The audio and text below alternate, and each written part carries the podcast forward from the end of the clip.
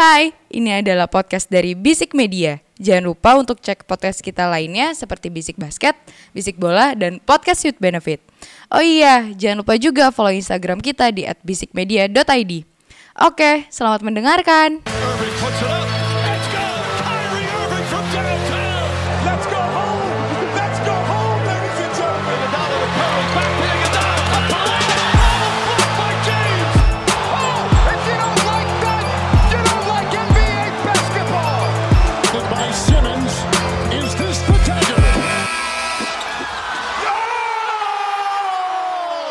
Ahlan wa sahlan, welcome back to Basic Basket. Podcast seputar basket NBA dan juga dalam negeri yang diulas secara santuy Sebagai pecandu basket. Ana, Ana sebagai host di Masyu ada Eka Dimsu. Dan udah ada rekan Ana yang selalu setia menemani di tiap episode Basic Basket Abis napas bisa kan Ramzi alam Eka Duzi Beka Kome Eka Rem Jeke Jontor Jeger Jeger Jeger boom boom boom Wak wak wak wow. Gimana Ji? Gimana Ji? Tadi gue baru nyampe studio nih. Mm-mm. Lu gue tungguin tadi di bawah tadi satu setengah jam cuy. Lu oh ngapain? iya emang? Hah? coli lah Hah? nggak tidur Ada produser bisik bola lo. tidur. Eh, iya, tidur tidur gua Hati-hati, tidur. hati-hati kalau anda tidur. ngomong. Hati-hati, hati-hati. tidur beneran tidur. coba weekend lu ngapain aja nih? Gua weekend alhamdulillahnya puji Tuhan nungguin approval klien. Mantap. Abis itu ke puncak. Widih. Kabur dulu lah, Sigi. Eh, Abis itu- kontrak enggak? Ah, enggak dong. Waduh. Nyari L-nya dua, villanya enggak? Enggak jangan mentang-mentang Anda Sorry. tadi openingnya langsung ahlan wa sahlan jadi begini dong. salah ana, salah ana, salah ana. Heeh. Nah, terus abis itu gua tadi nyampe kayaknya ya lumayan lah dari jam 2-an, jam 2-an gue baru nyampe Jakarta akhirnya Yap. gua langsung tidur. Hmm, hmm, Gitu. Sampai lu menunggu setengah jam itu. Terus eh, hari ini kerja? Enggak, alhamdulillahnya enggak kerja karena ke hari Sabtu gue udah masuk. Gua Iya, enggak mau, eh, iya. nggak mau lah. Soalnya nggak kerja tuh gua ya ternyata ya, Aduh, guys ya. Aduh, aduh. Oke, let's talk about basketball. Uh, Hmm, uh, uh, podcast kema- episode kemarin kita udah ngebahas tentang NBA Finals. Yoi. Mungkin lebih ke re- preview kali ya. Ya. Ternyata uh, setelah sepekan ini udah ada dua game Mm-mm. untuk NBA Finals. Dan Uh, ternyata beneran bisa mencuri poin Betul, ternyata ya. banyak banyak dari uh, pembahasan-pembahasan kita di episode yang lalu ya Zia. ya. Ada yang benar, ada yang Lah kok gini? Kayaknya kok gini gitu loh. gitu sih. Um, Oke, untuk di NBA Finals sendiri Go- Golden State Warriors menghadapi Boston Celtics yang di mana sekarang untuk saat ini Serisnya uh, series tied satu sama. Gue melihatnya bahwa di uh, series ini gue berharapnya di episode kemarin ya. ya, Setidaknya Boston Celtics bisa mendapatkan satu kemenangan. Dan ternyata betul. Ternyata betul. Dan malah betul. dan malah game pertama. Game pertama gitu. Iya. Tapi gue malah berharapnya di game kedua aja. Jadi Iya, track iya, record iya. untuk bisa mendapatkan hasil yang positif itu nanti kan setelah karena ini kan di game ketiga dan keempatnya Ah, akan bermain ah. di Boston Sen. di TD Arena. Ya, nah makanya Garden, mm. makanya menurut gue sendiri eh, ini adalah hal yang menurut gue sesuai ekspektasi cukup. Cuman dari eh, berjalannya game, Hmm. gue melihatnya tuh kayak eh, Boston Celtics sendiri nggak sesuai ekspektasi gue nih. Iya. Seperti itu sih.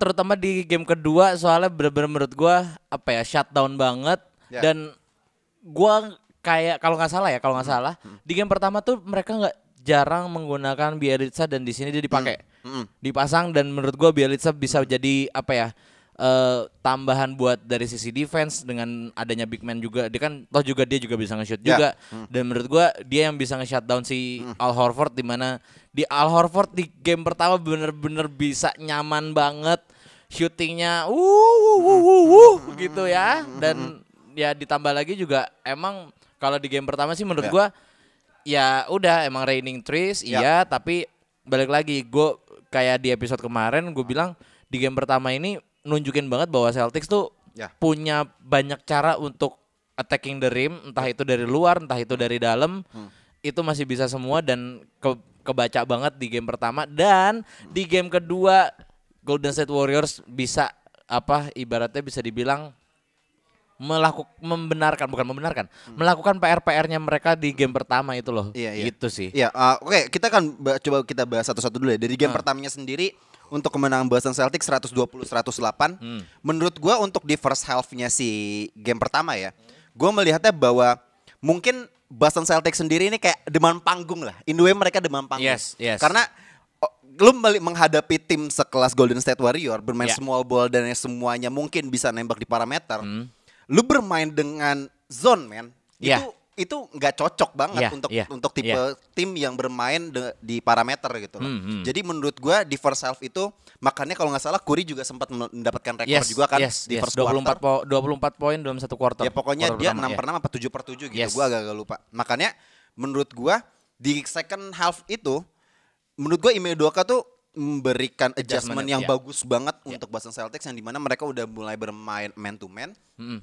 udah mulai bermain pick and roll dan uh, nge-lockdown uh, Curry dan juga Ya. beberapa pemain yang di mana mereka melakukan defense yang sangat Ya, bagus. defense-nya bagus banget Ditambah di quarter keempatnya mereka sangat menggila. Gue melihat statistiknya bahwa three point percentage mereka itu 90%. 9 dari 10 three point mereka tuh masuk. Mantap. Derek White, kemudian juga uh, Al Horford. Horford bisa three point dan juga uh, menurut gua kuncinya walaupun Jason Tatum di game pertama itu seems off ya Banget. banget ya Banget. kan. Kalau 12 nggak salah dia salah. plus minusnya itu terburuk di eh, NBA dia tuh 30 minus 34.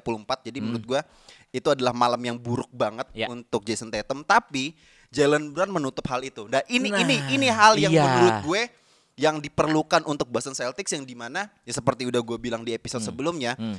walaupun alpha male-nya nggak bisa berkontribusi banyak tapi second guy-nya itu bisa menolong Ya. dan timnya itu bisa tetap terjaga untuk mendapatkan kemenangan seperti itu Dan jujur kalau misalnya kita ngomongin dari game pertama, gua tuh cuma pengen ngasih tahu satu statement bahwa gives Jalen Brown credits. Yap.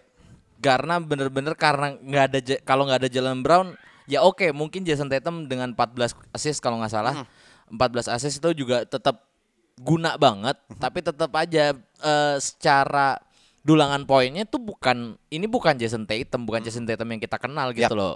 Mungkin Ariel Tatum kali ya. Ah, gue nggak lagi. Oke, lanjut. Nah, Lanjut.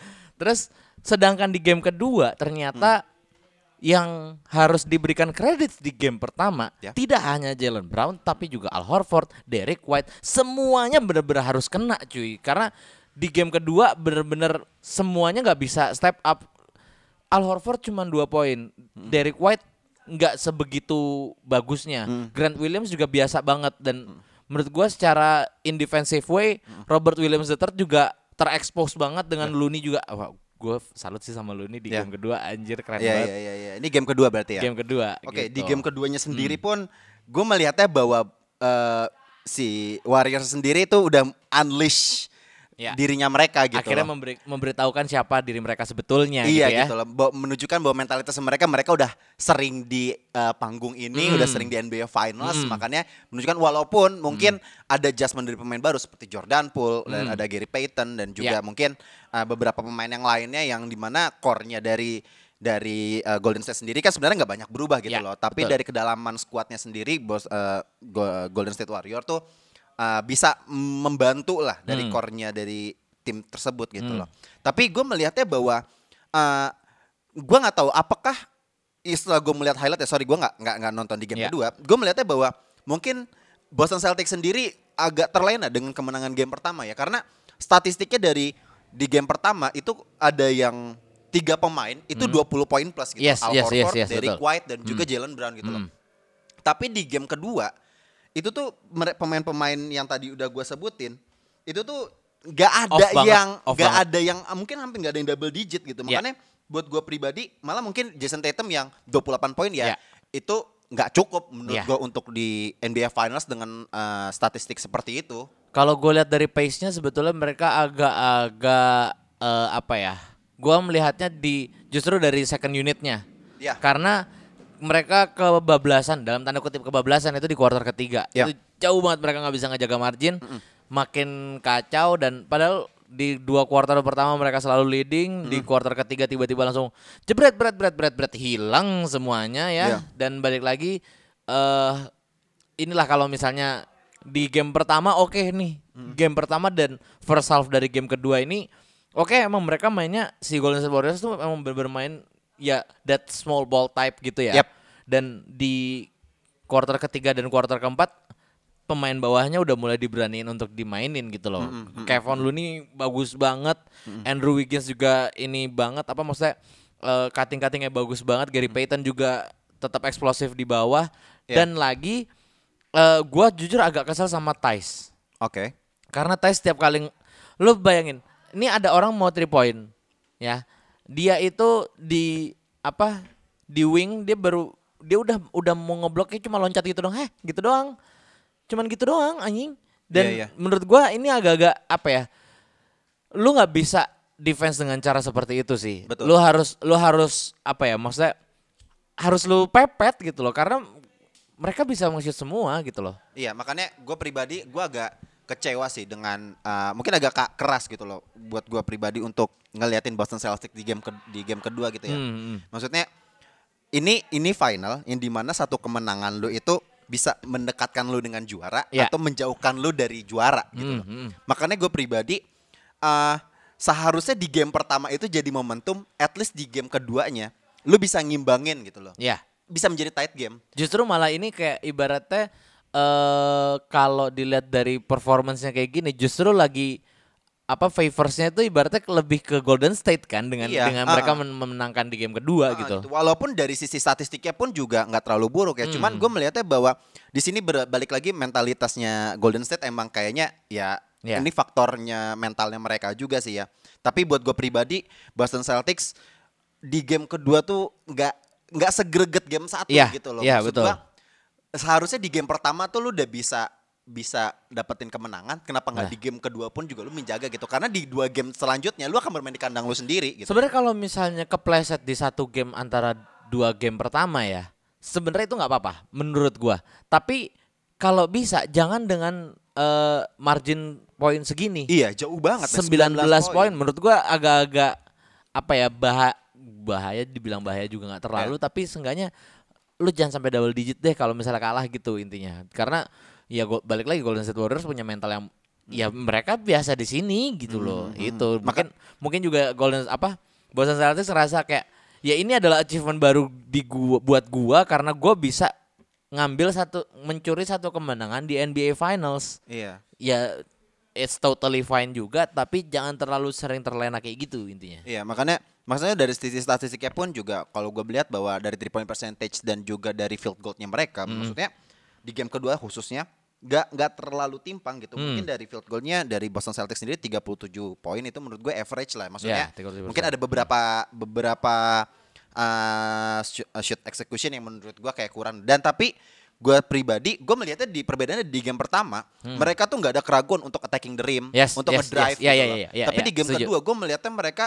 hanya mencetak 20 poin dari uh, paint area menurut gua kayak itu suatu hal yang timpang banget sedangkan uh, lawannya Bo- Golden- State itu bisa 40 poin dari paint area menurut Nah, gua iya. mereka tuh lebih dominan di paint area sedangkan lu tuh dari sisi defender as a center lu punya Al Horford man lu punya Robert Williams mereka tuh menurut gua sorry to say lebih proper daripada seorang Kevin Looney ataupun Bledsoe gitu loh. Ya ya let's face it lah. Iya, iya, Maksud iya, gue iya. seperti itu loh. Jadi Iya. harusnya menurut gue pribadi harusnya mereka lebih nge-exploit hal itu gitu loh. Hmm. Tapi ya gua nggak tahu di game kedua mungkin it's all about mentalitas atau apa pun gua nggak ngerti sih. Tapi ya ya udahlah the series sudah tight gitu. ya tapi ya pokoknya balik lagi jangan sampai terlalu terlena gue yakin ini feeling gue ya feeling gue ya kalau misalnya kita lihat ke depan ya game ketiga dicuri lagi sama Golden State Warriors tapi game keempat masih punyanya Celtics Oke, kita, uh, kita- let's talk about previewnya. Berarti kan di game ketiga dan keempat itu akan ber- uh, main di Boston kan? Ya. Di, uh, ya itu di kandangnya Boston Celtics itu. Hmm. Gue punya uh, harapan gitu untuk Boston Celtics. Kalau if they can win both in their home Ah, court, iya, ha. gitu ya, they gonna win a title. Ya pasti, Ap- ap- pasti. gua- Tapi gua menurut yakin. nggak bisa, nggak bisa. Menurut gua game ketiga That's masih the hard part. Menurut Iya. makanya itu maksud menurut gua itu hal yang sangat sulit gitu loh. Hmm. Tapi setidaknya advantage ini adalah eh apa ya sangat modal besar buat mereka gitu karena Iya. seperti statistik yang gue ingat lu sempat sempet eh, kasih tahu di episode kemarin Hmm.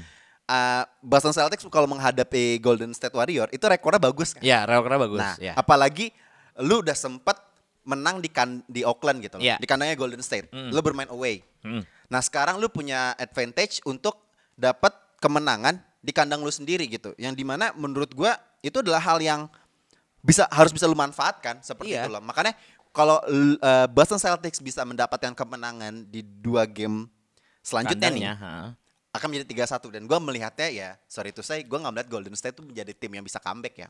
Iya, jadi Ah. karena memang arahnya ke situ ya. Enggak, gua nggak ngarah ke situ. Gue mau bridging Gua ke situ, gue lagi nunggu mana nih, mana dia berhenti, mana dia berhenti, kagak berhenti berhenti, aja malah dia ngomong sendiri anjing. Gue kan cuma butuh punchline dari lu aja. Iya, enggak, tapi ma- enggak menurut gua nggak bisa sih Kalau ini nggak mau dijelasin, enggak nih mau diselesain jokesnya nggak usah. udah udah sampai iya, udah, udah pada paham, Iya, gue tambahin lagi ya karena cuman kok cuman Cleveland Cavaliers dengan LeBron James Yoi. doang yang bisa 3-1 Betul balikin dong, 3-1. Udah betul, selesai. Gue nggak mau Golden State Warriors ikut-ikutan bikin se- sejarah kayak gitu ya. Nah, maksudnya tapi kalau nggak salah gue seingat gue ya waktu itu ada 2000 I don't know 2015 atau 2016 um, waktu itu eh, Western Conference Final Hmm? ini correct me if I'm wrong ya kalau nggak salah itu Western Conference Final itu Golden State menghadapi OKC yang di mana OKC waktu itu masih ada KD dan juga Russell Westbrook Ya. OKC itu sempat leading 3-1 tapi kalau nggak salah langsung dikejar sama 4-3 sama Golden State tapi Kan itu bukan cuman- di finals. ya bukan finals memang Iya. iya itu kan lu udah itu loh. Enggak enggak, tapi menurut gua Ya. gini agak-agak susah kalau misalnya untuk langsung ngedapetin dua game di TD Garden di Boston. Ya. Karena menurut gua pace-nya lagi agak favors ke Golden State Warriors karena juga ya balik lagi Steve Kerr udah tahu solusinya gimana untuk mereka oke mereka mungkin lemah di eh, apa di pen Iya. area cuman ya mereka berhasil untuk mengeksploit itu gitu Yap. justru.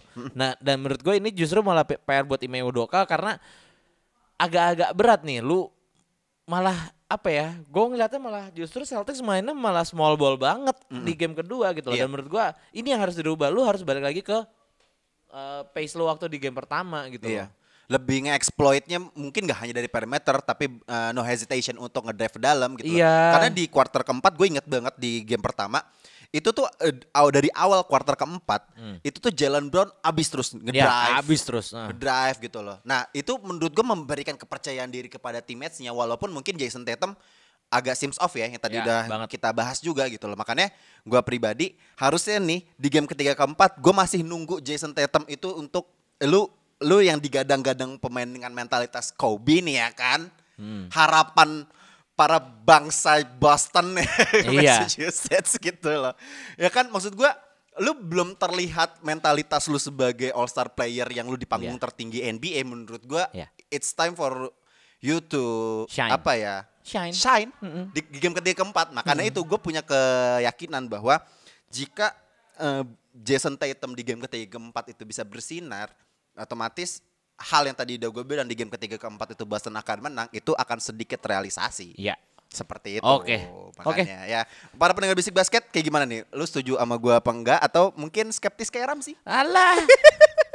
Tapi sebenarnya in a way gue gue setuju juga, cuman Ah, secara realistis mulai kayaknya gue enggak gitu loh. Enggak Oke. secara realistis gue Ya. gue rada, rada, rada agak-agak berat gitu loh. Ya. Cuman ya kalau misalnya emang Jason Tatum akan shining ya ya pasti bisa dapat dua game Ya, gitu karena loh. Hmm. kita juga pernah bahas juga kan. Uh, kalau nggak salah, I don't know di game against uh, Miami Heat atau di series melawan Miami Heat atau melawan Bucks gitu, gue lupa.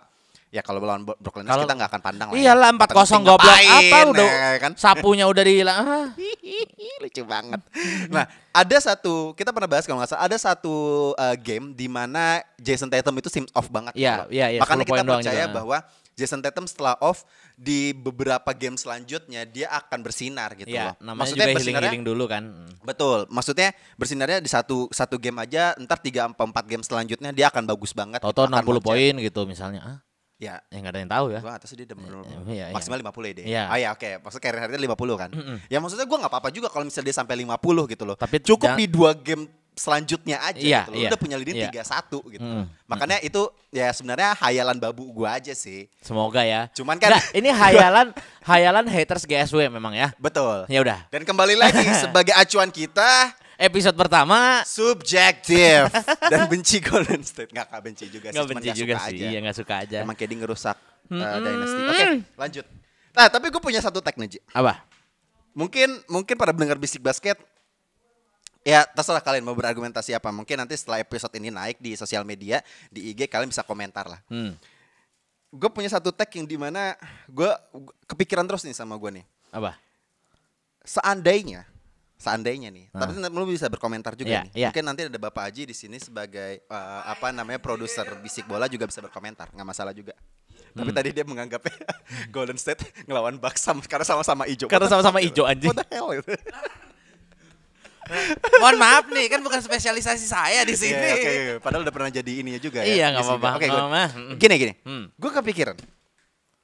Orang-orang pada bilang bahwa eh, Golden State itu adalah salah satu dynasty yang di mana di, dikomparasi dengan the greatest Chicago Bulls 90-an era Michael Jordan gitu. Ya, ya, oke. Eh, Kok ada gua- kok ada helaan nafasnya dulu ya? Enggak, gue lagi Anjing, lagi ada, mem- "Hah?" lagi gitu. lagi Ada, lagi "Hah?" memberikan ini, memberikan apa ya namanya, biar tersampaikan maksud dan tujuan gue gitu loh. Hmm. Ah, gue nggak, gue akan sangat nggak setuju dan gue nggak mau denger lagi komparasi terhadap dinasti itu uh, Golden State sekarang dengan dengan Hmm. Chicago uh, Bulls saat Chicago Bulls tahun ha? 90-an. Kalau misalkan mereka kalah di final ini, Hmm. gue udah nggak mau denger lagi. Oh, kalau misalnya mereka kalau Kalau di misalnya final mereka ini, kalah di finals ini, Hmm. gue nggak mau denger lagi narasi tentang oh dinastinya Golden State Warrior ada uh, dikomparasi dengan 90-nya Bulls. Gue nggak mau denger itu. Oke. Gue nggak mau denger itu. Hmm. Pun juga gue nggak mau denger dengan uh, dinastinya Miami Heat Hmm. ataupun juga early 2000-nya Lakers. Hmm. Gue nggak mau denger itu. Hmm.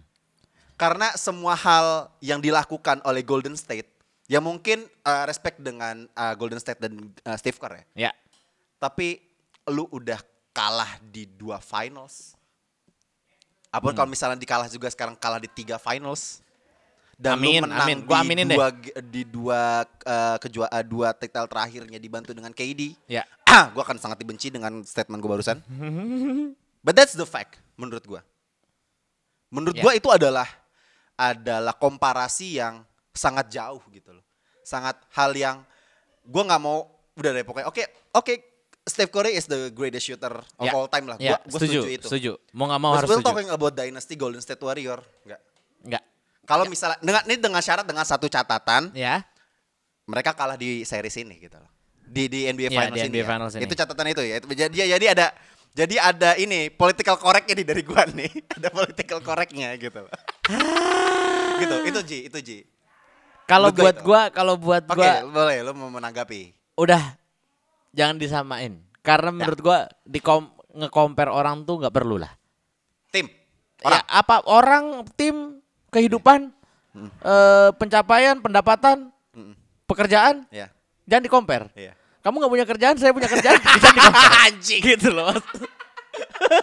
Iya tahu ya LeBron Iya. jadi bilioner. Iya, Iya, iya, iya. iya. Iya, LeBron bentar lagi katanya mau jadi Udah, udah. Oh, udah ya, udah ya. Udah, udah. Yang Tapi masih tetap aja aktif, lu ya nggak apa-apa. Lu jadi buzzer LeBron lu juga gak dapet apa-apaan. LeBron tetap kaya lu Iya, enggak. iya. Ya, Justru gue kaya. memperkaya LeBron gitu kan, karena diomongin gitu kan. Iya dong, iya dong. Cara nggak langsung SEO dong. ya, ya engagement terus terus. Ayo dong, Mas. Iya. Aduh, aduh, aduh, aduh. Nah, Abis- ya, karena oke. menurut gua simple. Kalau dinastinya Chicago Bulls all round, Yap. udah gitu Agree. aja. Agree. Itu itu udah udah udah paling jadi benchmark gitu loh.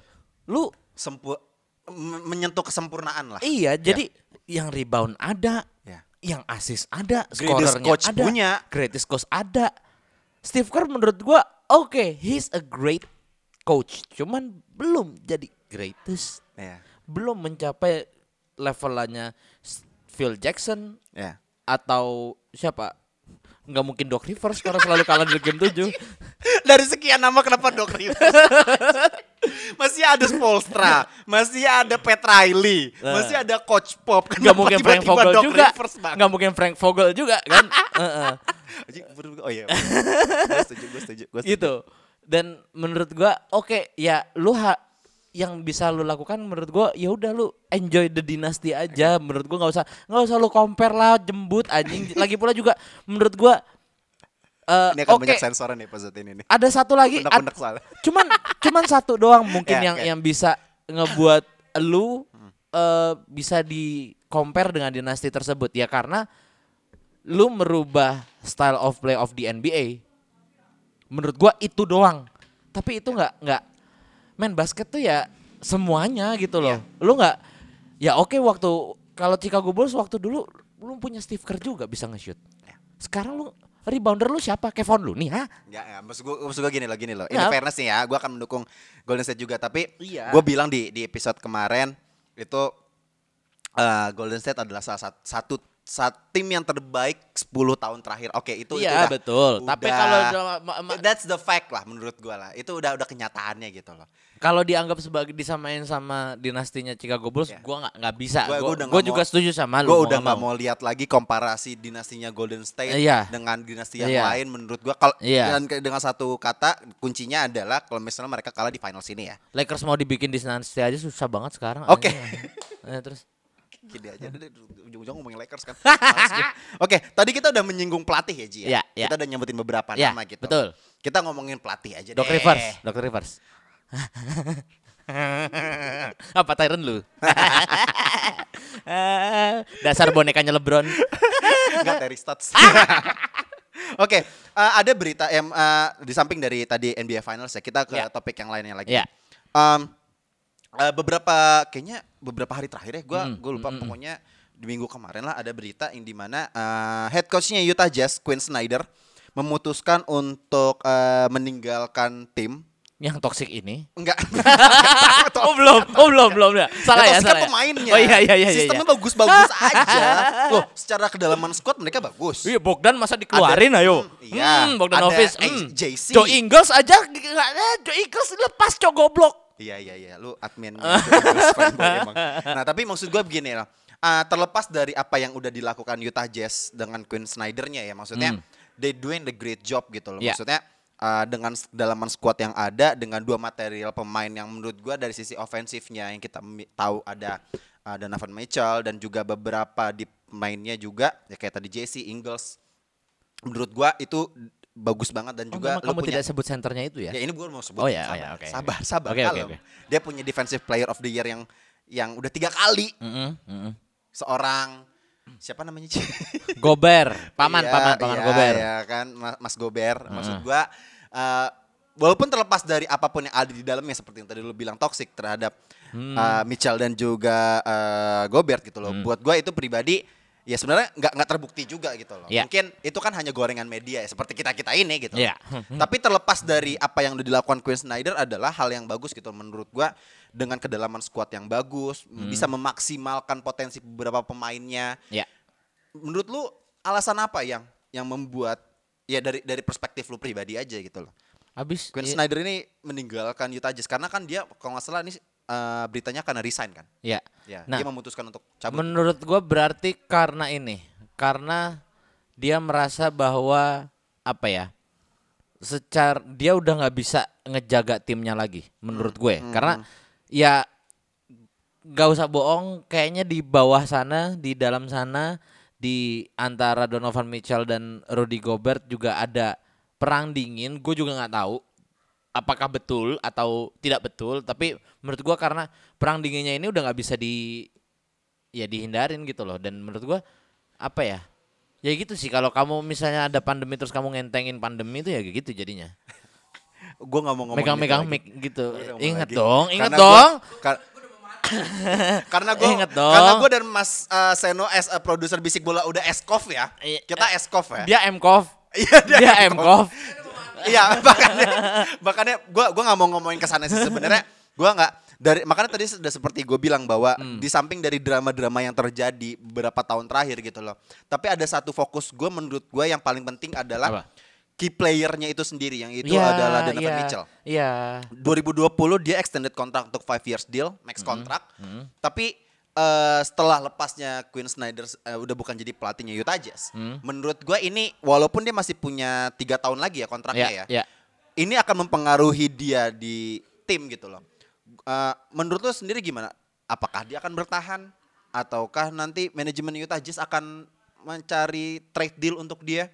Mungkin Enggak. agak berat sih, Enggak, tapi enggak, enggak mungkin dia dicariin trade deal sih, enggak mungkin. Mhm. Menurut gua justru yang dicariin Rudy Gobert karena menurut gua enggak enggak enggak enggak, enggak. Balik lagi, balik lagi karena menurut gua Ya, oke. eh apa ya? Ini kayak politik kantor aja lah ibaratnya gitu loh. Dan politik kantornya menurut gue favorsnya ke si Donovan Mitchell gitu loh. Gak, gue gak ya sekarang gini deh lu oper-operan Rudy Gobert di bawah kosong udah mismatch kagak dikasih itu apa? Gitu aja menurut gua. Tapi kayaknya Rudy Gobert tuh tipe yang ini ya, kayak Ya udah lo lo enggak enggak enggak. Lo kalau tipikal orang di kantor gitu ya. Hah. Lu sebenarnya jago banget gitu loh. Heeh. Cuman lu karena nggak punya skill soft skill yang bisa Iya, ngejilat orang aja iya, makanya lu iya, iya, iya. Gue jahat banget. Kayak gitu, atau enggak? Justru malah kebalikannya Donovan Mitchell yang jago ngejilat doang tapi sebenarnya dia nggak bisa ngapa-ngapain. Nah, Ini menarik. Gue habis baca dari Bleacher Report ya. Gue habis baca dari Bleacher Report. Ya. Jadi ada tweetnya yang di mana em, eh, Watch Bomb Heeh, dapat Oke. retweet dari Ed Land- Andy Larson. I don't know Hmm. who that is. Eh, dia bilang ini, Donovan Mitchell wants to have a significant say in who the next Jazz head coach. Hmm. Mulai berbau seperti masalah GM ya kayaknya ya. Player power Pendapat lu, ini, pendapat player lu, power. pendapat lu, pendapat lu. Menurut gua ini kalau in terms of uh, sepak bola nih ya, Hmm. ini kayak Mbappe minta siapa pelatihnya gitu. Iya, iya, iya. Iya, iya, iya. Iya. Tapi ini lebih ke drama aja sih. Iya, iya, lanjut. Dan aduh gimana ya? Menurut gua sih akan terjadi sih menurut gua udah udah udah fix banget arahnya kayak gitu Ya. bahwa gua yakin apa ya? Gua nggak nggak nggak melihat Rudy Gobert adalah sebagai savior juga ikut menjadi savior di sana. Oke. Gue cuman percaya bahwa Donovan Mitchell masih lebih baik daripada Rudy Ya. Gobert dan menurut gua apa ya? At some moment juga kadang-kadang Rudy Gobert juga yang gak sebagus itu gitu loh. Ya. Dan menurut gua itu mungkin yang yang bikin Donovan Mitchell capek juga kali ya karena Capek ya, dong. ya tapi intinya intinya mereka mereka berdua harus part ways sih. Ini menurut gua eh, berbeda dengan eh, mungkin di dua tahun atau tiga tahun terakhir bahwa kita selalu bilang kayak ada satu Akan ada solusinya, akan ada solusinya Iya. seperti itu ya. Atau kayak Ya. maksud gua kayak ada satu momen eh, ada satu duo yang kita selalu nggak percaya akan duo ini tapi akhirnya jadi sampai final sekarang. Iya. Jalen Brown sama Jason Tatum. Yep, exactly. Dan menurut gua mereka nggak bisa kayak gini. Donovan Mitchell sama Rudy Gobert nggak akan bisa disatuin. Menurut- Ya emang apa ya udah udah off the court sih ngomongnya ya. Maksudnya Iya, udah iya. udah udah di luar dari Oke, itu oke, sih oke, oke. maksudnya. Oke, eh, kalau misalnya kata netizen gitu ya, Heeh. kalau misalnya ngomongin suatu masalah, gitu kita Hmm. ngeliatnya satu satu ma- inti masalahnya dan pasti harus ada solusi. Nah, Skenario yang bisa lu berikan sih dari eh, problematika dan ketoksikan yang udah lu sampaikan dan kita sampaikan episode ini untuk Utah Jazz. Skenario apa yang bisa lu berikan? buang Gobert Mengganti dengan Hmm, Russell Westbrook. Nah, anjing. Enggak biar Gobertnya ke Lu- Lakers lu saja. itu? Biar Gobertnya ke Lakers saja. Membuang masalah menambah masalah. Iya. Enggak atau enggak atau enggak sama eh, Westbrook. kalau ini sih tapi feeling gue sih ya cari guard satu yang bener-bener bagus. Karena menurut gue Donovan Mitchell bukan eh, maker yang baik. Dia juga lu sayang banget kalau misalnya That menggunakan is why they hire Mike Conley, right? Iya, dan oh iya ya ada Mike Conley juga Yap. ya. Eh ya udah berarti cari wing aja. Cari wing aja karena menurut gua biar biar exploit biar exploit cara main lu gitu loh. Bahwa men, Jazz itu bener-bener wingnya bagus-bagus eh sorry, bukan bagus-bagus. Wingnya cara main mereka tuh sering banget di wing. Da, dan sayangnya wing mereka mediocre semua Ya. gitu. Jadi menurut gua Hmm. Oke. ya udah kalau misalnya lu emang bener-bener pengen lu main wing terus ya udah lu cari wing yang bagus gitu loh. Ah, gua agak nggak setuju kalau misalnya lu bilang wingnya nggak bagus ya. Menurut gua JC, Bogdanovic dan itu tuh Gue aset gue nggak bilang nggak bagus, Nah. cuman mediocre, kurang ad- a- kurang satu pemain yang Man, eh, gitu. J- JC six man of the year, masa lu bilang mediocre? Ya some, Iya. some, sometime. iya, dia inconsistent nyet, nggak Iya. bisa. Iya, Nggak, gue gue nggak bisa oke. bilang dia dia bagus. Iya iya oke. Gua gua eh, setengah percaya dan eh, setengah mengamini kata-kata lo gitu. Tapi Hmm. mungkin gua menambahkan dari ininya ya kayak. Gua setuju dengan lu bilang bahwa Gobert dibuang. wing ya, iya iya itu juga sebenarnya Itu udah pasti. Lebih arah sih, udahlah. itu usah. lebih make sense. Ya. Lebih make sense. Ah, tapi buat correct anjir. tapi Eh, gue pribadi, nyari- nyari gua- tapi gue pribadi sebenarnya gini, eh, eh, untuk yang lo bilang eh, mediocre sebenarnya nggak juga gitu. Terbukti Hmm. kita udah pernah bahas di eh, beberapa episode yang lalu tuh jauh di belakang gue Hmm. pernah bilang bahwa Dan kita juga sebenarnya setuju gitu loh. Kedalaman pemain dari Utah Jazz itu sangat cukup gitu loh. Ya, Bermasalahnya adalah Utah Jazz dengan mentalitasnya mereka. Who's gonna lead this team? Mm-mm. Either Donovan Mitchell ataupun Ro- eh, Rudy Gobert ataupun Mike Conley yang secara pengalaman udah lebih lama di NBA. Ya. Tapi eh, beberapa sol- bentar, bentar. Lu ngomong dulu aja gue lagi mikir siapa satu pemain yang kira-kira bisa dimasukin ke Jazz. Oke. Iya iya mak- Hmm. makanya nah ini ini terkait juga dengan dengan apa yang udah pengen gue sampaikan. Hmm. Maksudnya itu kan balik lagi solu- eh, masalah-masalah yang terdapat di Utah Jazz sendiri adalah kita juga udah memberikan solusinya gitu loh. Maksudnya Hmm. ya lu harus siapa nih yang mau ngelit gitu. Itu kan kayak pengulangan yang selalu kita sampaikan untuk Utah Jazz. Kenapa sih kalian nggak pernah dengerin kita? gitu. Nah, tapi untuk eh, tadi kita udah bahas juga bahwa mungkin Rudy Gobert adalah pemain yang yang berpotensi punya da- eh, berdampak lah untuk di dibuang gitu dari Utah Jazz gitu. Hmm. Tapi untuk solusinya sendiri, gue meyakini bahwa itu akan sangat berat karena dari defensifnya mereka sendiri akan terjadi kekosongan gitu loh. Tapi kalau misalnya Utah Jazz bisa mendapatkan eh, aset dari mungkin kalau misalnya ntar Rudy Gobert di trade gitu ya. Kalau misalnya apa yang terjadi, gue nggak tahu juga nanti akan kayak gimana. Hmm? Tapi gue berharapnya bahwa mereka harus mengambil, I don't know, aset pemain yang muda potensial dari sisi wing untuk menutupi mediocre yang tadi udah lu bilang. Ya. Hah? Ataupun emang harus mengganti eh, pemain all star kaliber lagi. Tapi dari sisi wing juga. Gitu loh. Nah, mereka akhirnya akan bermain small ball lagi. Iya, iya. Kalau menurut gua main small ball doesn't matter. Nggak apa-apa, nggak masalah Center banget. ya udah Hasan Whiteside aja udah nggak apa-apa. Iya, nggak apa-apa. Tapi menurut gua ya yang penting karena menurut gua kunci dari permainan small ball itu adalah ya lu cover up cover up defense-nya itu yang harus bagus. Intinya gitu doang. Kalau kalau lu mau main small ball dan gue yakin juga, gue baru lihat juga ternyata Don- eh, Donovan Mitchell juga masih muda kan, 25 tahun. Iya. Dan menurut gua it's time to gamble buat Utah Jazz dan menurut gua gue lebih gue lebih suka dia nge-trade Rudy Gobert dengan draft pick sih. Nah, makanya itu gue bilang. Iya, jadi bener-bener lu main-main jauh aja. Iya maksud gua tapi agak gua nggak tahu mungkin Utah Jazz sendiri harus ngambil langkah I don't know harus pemain dengan aset yang mungkin nih kayak baru masuk 1 2 tahun ataupun misalnya yang Nggak. potensial. Kalau misal dengerin dulu. Kalau misalnya nanti ngambil eh, draft pick Hmm. itu akan sangat sulit karena menurut gua wingnya untuk di eh, draft class yang tahun ini Oh bukan buat tahun ini. Gue malah mikirnya dua atau tiga tahun lagi. berarti lu bersetuju untuk rebuild. Iya rebuild jatuhnya. Rebuild sama- tapi in eh, ah, tapi nggak tahu ya kalau misalnya bisa ya in short termnya ya lu cari veteran yang bener yang at least pernah juara gitu, veteran yang pernah juara. Makanya itu gue bilang. Tapi lu yang fokusnya untuk dapetin draft pick yang dua atau tiga tahun lagi gitu loh, ngerti nggak? Hah? Gimana? Jadi kok gue gue bolot sih? lu cari Iya, iya. kayak macam-macam siapa ya yang yang pernah juara ya, yang pernah juara terus tapi udah mulai agak turun. Kasarnya ya, kasarnya ya. Gua gua nggak tahu. Eh yang ada di pikiran gua adalah kayak Andre Godala misalnya. Kayak gitu. Jadi, Jadi emang emang untuk- emang lu arahnya ke rebuild. Tapi sekarang lu siapin mentalnya si Donovan Mitchell. Gitu.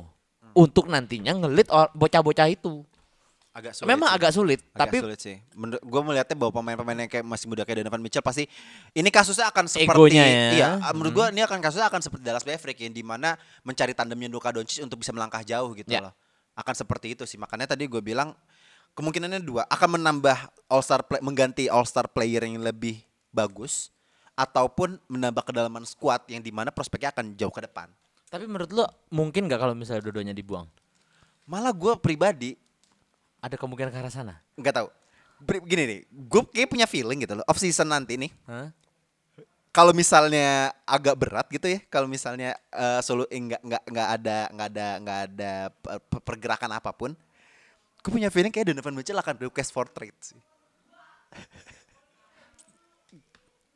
Ta- selama tadi lu ngobrol jujur gua cuman kepikiran satu kalau misalnya kalau Ya. misalnya memang eh, tukerannya mau langsung ini ya langsung apa namanya eh cari all star juga ya TJ Warren menurut gua Gak tahu kenapa Gak tahu kenapa Gak tahu kenapa Yang kepikiran di otak gua TJ Warren aja what the fuck TJ Warren oke Eh, Itu yang yang di Pacers siapa? Eh, kok TJ Warren sih? Halliburton Bukan Hah? Yang di Pacers. Wingnya, wingnya, wingnya. Sabonis. Bukan Sabonis, Sabonis Sabonis, kan udah pindah. Kings. Heeh. Ada Malcolm Brogdon. Bukan. Ih, yang ribut mulu sama Jimmy Butler. Ya, TJ. Iya. Ya, TJ Warren bener. Iya, gua kepikirannya Why- dia. Kawhi itu lu. Ya nggak tahu kenapa kepikirannya ke situ ya gue juga nggak tahu dah.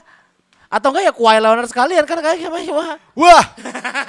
wah, wah, wah, sudah sudah sangat keterlaluan tek-tek dari kita. Udah, udah, udah, udah. Tutup episode 106. Gue Dimsu. Gua Ramzi. Signing out. Bye. Bye.